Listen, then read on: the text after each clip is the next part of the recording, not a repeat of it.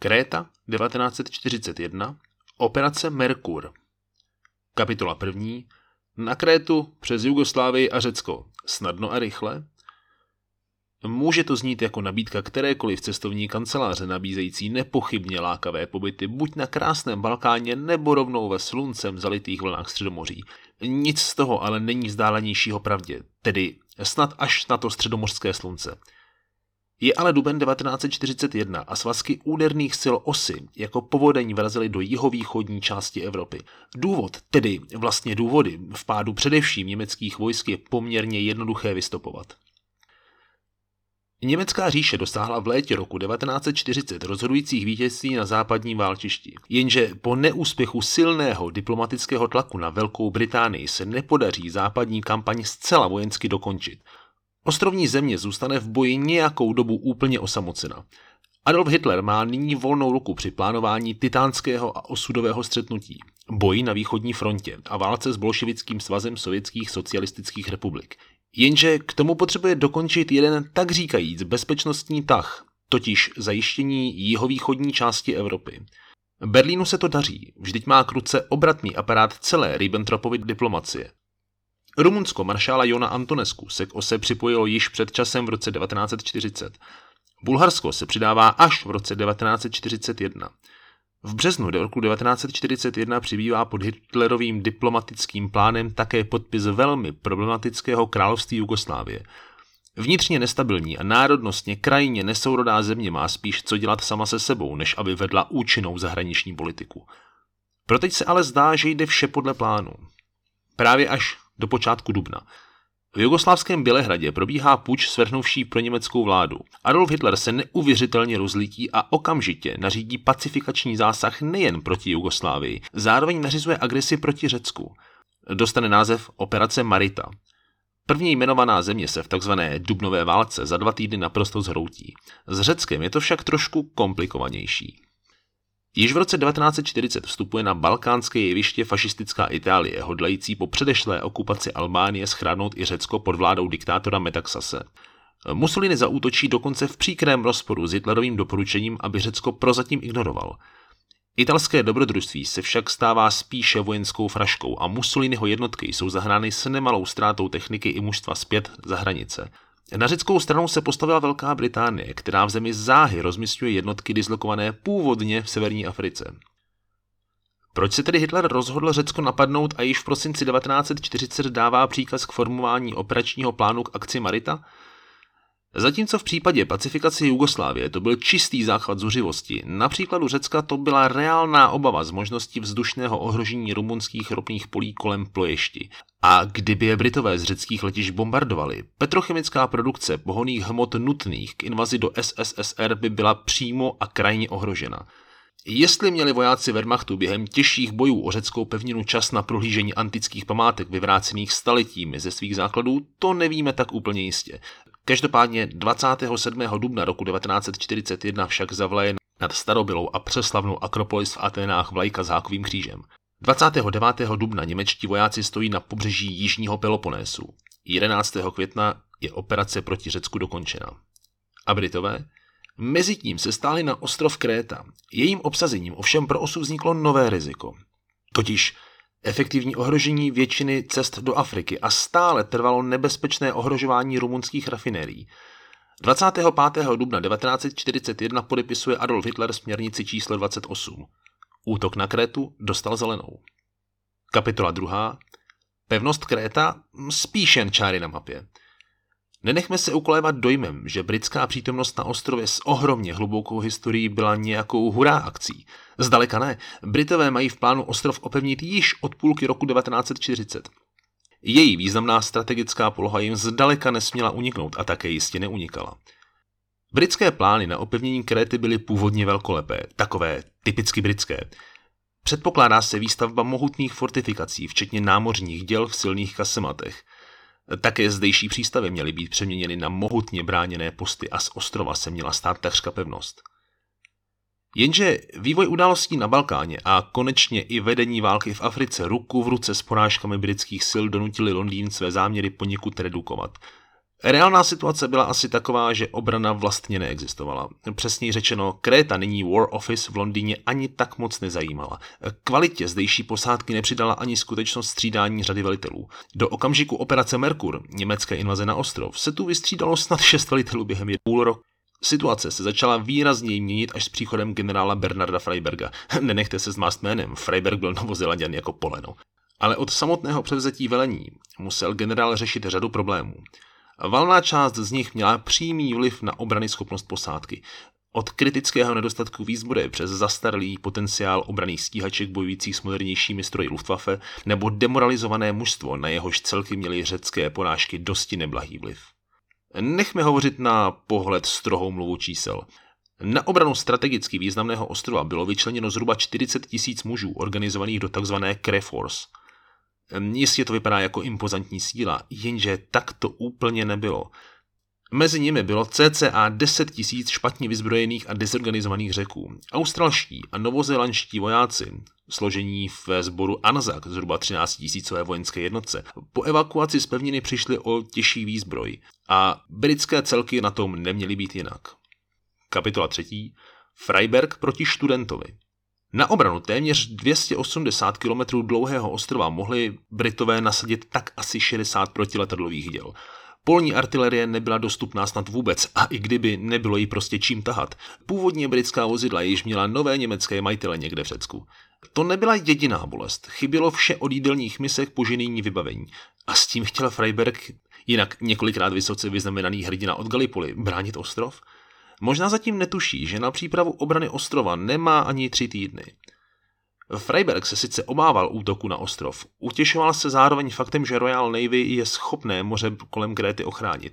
Výhoda obrané situace ostrova taktéž ležela na Freibergově straně pomyslné šachovnice. Jich Kréty byl poměrně dost hornatý. Velká část sídel i důležitých letišť ležela na severní straně. Jestli německý útok přijde, potom nutně musí směřovat sem. Freiberg proto rozdělil Krétu na tři sektory. Obraná linie se měla táhnout především kolem měst Heraklion, Maleme nebo Retimno. Linie však existovaly spíše na papíře než ve skutečnosti. Zatímco se Bernard Freiberg snažil co možná nejlépe řešit nezávidění hodnou situaci na Krétě, 1. května byly uvedeny do pohotovosti německé jednotky určené k útoku na ostrov. Němci neměli na přípravu operace více než 20 dnů a drtivá většina sil byla svěřena pod komando generála Kurta Studenta. Nebyl v plánování výsadkových operací nováčkem, i tak se dostal pod nepříznivý tlak vyššího velení. Zejména velký zájem na schozu ohromného počtu výsadkářů měl také osobně Adolf Hitler. Pod dojmem úspěšných operací v Holandsku nebo Belgii nevěřil v jiný možný výsledek než zákonitý úspěch. Jenže operace se nejednou dostala do výrazného ohrožení. Nejvážnější bylo zejména opoždění zásadních dodávek paliva vlivem havárie cisternové lodi. Ještě 19. května, den před útokem, mají některé dopravní Junkersy zcela vyprahlé nádrže. Ostatně pro tak velikou operaci bylo také potřeba výrazné množství dopravních letounů Junkers JU-52, téměř přes 530 letounů. S 15. květnem roku 1941 jich bylo více než 400 staženo z nejrůznějších částí německé říše na dráhy letišť Jižního Řecka. Letadla byla ve všelijakém technickém stavu. Mnoho z nich muselo narychlo podstoupit polní opravy. Nakonec byly stroje podřízeny 11. leteckému sboru a Luftflotte 8, neboli vzdušné flotile 8, určené k masivní letecké podpoře horizontálními nebo střemhavými bombardéry i množstvím stíhaček. Operace i tak nabrala výrazné spoždění. Původně měla být totiž odstartována právě už 15. května. Výsadek bude proveden více než 22 tisíci muži. Z toho cirka 10 tisíc bude schozeno na padácích. 5 tisíc bude dopraveno letouny a cca 750 vojáků mělo přistát na kluzácích DFS 230. Námořní výsadek poté vylodí na přesně určených místech více než 7 tisíc dalších vojáků. Němci předpokládali, že tato rozhodně nemalá síla bude přepravena rekvírovanými loděmi větší kapacity, jichž po kapitulaci Řecka bylo opravdu hodně. Z hlediska organizačních německých celků tedy zmíníme sedmou výsadkovou divizi a dohromady tři pluky páté a šesté horské divize. Útoků se také měly, alespoň v podpůrné rovině, účastnit některé italské jednotky. Kapitola čtvrtá. Rudé vyšlo slunce. Pro teď si půjčme název písně výsadkářů Rod Scheint die Sonne. Když vyšlo nad východním obzorem slunce, rozespalým pobřežím Krety měly stovky třímotorových Junkersů. Operace Merkur právě započala. Ze dveří padaly drobné tečky a záhy nad nimi kvetly bílé vrchlíky padáků. Za každým z Junkersů se brzy táhly desítky takových bělavých teček. Vypadalo to skoro jako semínka z pampelišek. Za výsadkáře v Junkersech 52 měli přistávat kluzáky vysazující další vojáky úderných pluků. První výsadek více než 3000 mužů provedla část sedmé výsadkové divize a tomuto se skupení velel major Eugen Meindl. Němečtí výsadkáři dopadli nedaleko měst Maléme a Kanea a zanedlouho se třímotorové Junkersy nad Kretu vrátili, aby schodili zhruba další 4000 mužů v rámci další vlny, kolem Heraklionu a Retimnonu. Studentův plán soustředění do čtyř hlavních a dvou následných bodů počítal především s momentem překvapení. Žádný plán ale nepřežije první střed s nepřítelem. Tady tomu vlastně nemělo být jinak.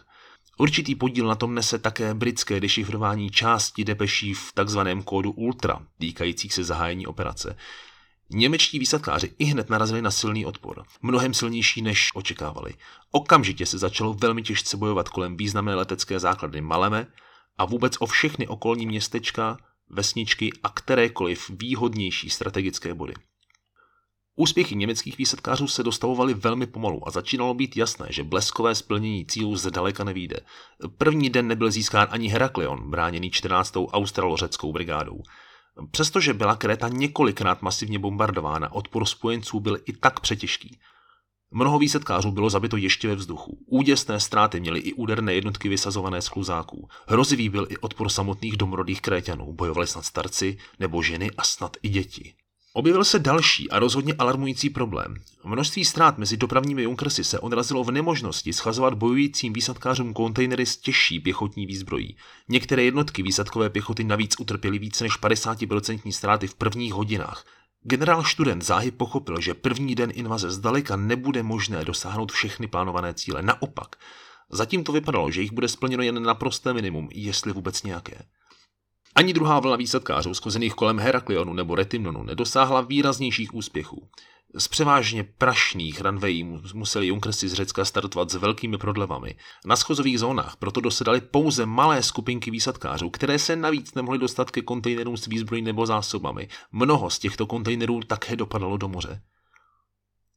Parašutisté se proto museli zakopat v obraných postaveních a následující jednotky výsadkové pěchoty dopadaly i přímo mezi australské vojáky.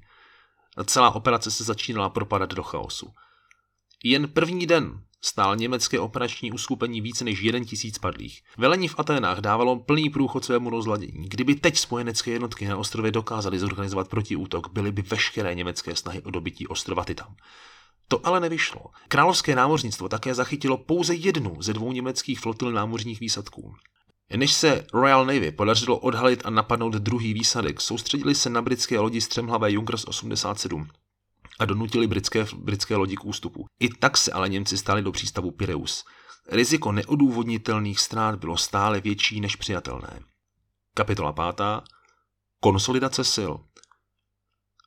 Úsek operace Merkur mezi 21. až 22. květnem lze označit jako rozhořčené vyměňování nekonečných proudů olova, útoky a protiútoky německých nebo novozélandských jednotek. Úspěchy obou stran byly v této fázi bojů spíše střídavé. Výsadkáři však pomalu a postupně dokázali se příliš roztroušené jednotky a koordinovat akce proti spojeneckým jednotkám. Ty ale stále nevypadaly příliš na to, že by bitvu rychle vzdali. Zároveň pokračovaly akce Luftwaffe proti Royal Navy na dohled od pobřeží Kréty. V konečném důsledku měly německé nálety úspěch a zahnali britské námořnictvo mimo německý dolet. 22. května však přistály další německé jednotky a spolu s nimi se na Krétě objevil i generál Julius Ringel, který dokázal konzolidovat zbývající německé výsadkové i pěší síly. Ze tří pluků horských divizí se totiž do přímé akce zatím dostalo jen něco málo kolem stovky mužů. Ringel rozdělil jednotky do tří kampfgruppen, bojových skupin, a začal narychlo plánovat útok do oblasti Galatas, Chania a Suda. Bojový plán byl v podstatě velmi jednoduchý. Spočíval v záměru vyprovokovat nepřítele k útoku, odrazit jej a zahájit vlastní postup. Započal vlastní organizovaný útok nejen na homogenní spojeneckou linii, ale především na úder do středu ostrova. Teď také napomohlo vlastně nedávné obsazení letiště v Maleme. Ringel mohl nyní s příchozími posilami usilovat ideálně o obsazení přístavu na jihu. Odsud se totiž Britové mohli pokoušet o evakuace. Tato část bojů operace Merkur byla velmi nemilosrdná vůči civilnímu obyvatelstvu. Krécký odpor je prakticky dodnes považován za zřejmě nejkrutější z nejrůznějších řeckých odbojových skupin. Obě strany si ale v tomto smrtícím zápase ve své krutosti neměly moc co vyčítat. Proti německým výsadkářům povstalo se zbraní v ruce skutečně velké množství civilistů doslova všech věkových skupin. Kredečtí odbojáři nemilosrdně masakrovali osamocené německé skupinky, zohavovali mrtvoly a vystavovali je podél silnic. Oproti tomu výsadkáři bez slitování masakrovali civilní obyvatelstvo, byť pro sebe menší podezření z podpory partizánů. K ohromným represálím docházelo ještě během samotné bitvy na ostrově, ale ještě i delší čas po ní. Za oběť popravčím četám nebo řady vražených excesů mohlo padnout přes 500 civilistů, ačkoliv hm, poválečné odhady operují s čísly přes 700 mrtvých civilních obětí. Mezi 24. až 26. květnem podnikli němečtí výsadkáři množství útoků na stále hůře udržitelné pozice kolem měst Kanea nebo Galatas. Výsledkem bylo prolomení obklíčení několika jednotek výsadkové pěchoty, které zde byly lapené v izolaci od okamžiku se skoků z 20. května. Zároveň výsadkáři i hned nasadili nově přesunuté posily. Vyloďování dalších jednotek nebylo Royal Navy schopné zabránit, proto novozélandské jednotky začínaly oblast pomalu vyklízet. Až teprve teď se bitva začala vyvíjet podle studentova původního plánu, což dokázala využít odpovídajícím způsobem i německá propaganda. Dosud se o invazi na Krétu příliš nezmiňovala. Až 27. května začínalo být jasné, že německé výsadkové jednotky dokáží získat nad Krétou kontrolu.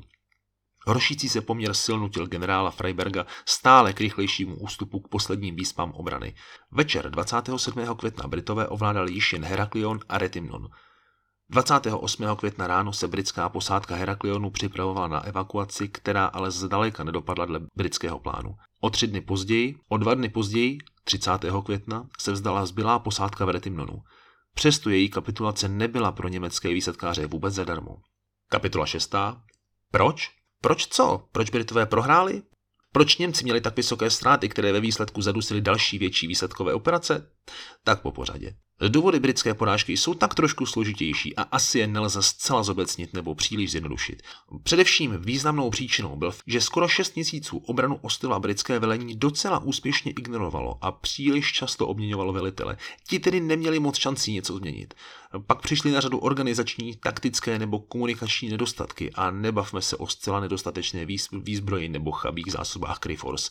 Ovšem tuto poslední otázku Britové vzhledem k válečnému vývoji možná nemohli tak úplně ovlivnit. Fakt moc nepřidalo ani to, že obraný plán vlastně neexistoval. Pokud dodávky zbraní z Afriky přišly potom, byly zcela nedostatečné a příliš tenké, než aby dokázali uspokojit potřeby obránců. Jenže jinak na tom nebyla ani Royal Air Force, ačkoliv tam nelze vidět chybu tak jednoznačně. Především silné německé bombardování zcela zdemolovalo letiště, takže případné letecké posily by stejně neměly moc kde přistávat. Ovšem téměř nulové letecké krytí mělo své místo v konečném obrazu porážky Britů na Krétě. Němci na tom byli z hlediska výbavy a připravenosti na útok možná o něco lépe, ale i ti měli celou řadu nedostatků. Zřejmě nejhorším z nich mohla být určitá nejednotnost už v plánování samotné operace. Generál Meindl zastával názor útoku ve formě silného, do jediného místa provedeného velkého výsadku. Stál tedy v příkrém rozporu se studentem, jehož tak řečené olejové skvrny, tedy velmi dekoncentrované výsadky měly možná přímý vliv téměř na 4 tisíce bojových ztrát během celého trvání operace. Nemluvě o velké dávce štěstí, již se Němcům dostalo během několika klíčových okamžiků během celé operace Merkur. Na listině velkého počtu ztrát mezi výsadkovou pěchotou mohl najít svůj podpis i Abwehr. Nebýt jeho špatné spravodajské práce, věděli by Němci detaily o spojenecké přítomnosti nebo náladách mezi kréckým obyvatelstvem. Téměř šestitisícové celkové ztráty mohou vyznít všelijak, ale v tomto bodě je nutné potrhnout, že šlo hlavně o elitní jednotky. A když se bavíme o tom hodnocení, právě téměř 6 tisíc padlých, nezvěstných nebo raněných elitních výsadkářů měli zcela katastrofální dopad na další možné operace výsadkové pěchoty v německém plánování. Podobným stylem totiž měla být zlomena například Malta nebo jiné destinace držené Brity a s mohutným výsadkem v své svazu sovětských socialistických republik se student mohl rozloučit rovnou. Hitler se k dalšímu velikému výsadku stavěl naprosto negativně, kdyby jen tušil, jak málo stačilo k nalezení poněkud jiného přístupu k plánování výsadkových operací. Do konce druhé světové války v roce 1945 bylo provedeno jen velmi omezené množství nasazení německé výsadkové pěchoty ze vzduchu. Do roku 1945 tedy němečtí výsadkáři sloužili jen jako elitní pěchotní jednotka na druhou stranu naháněli protivníkovi hruzu kdekoliv se objevili. Ale už si v podstatě nikdy neskočili.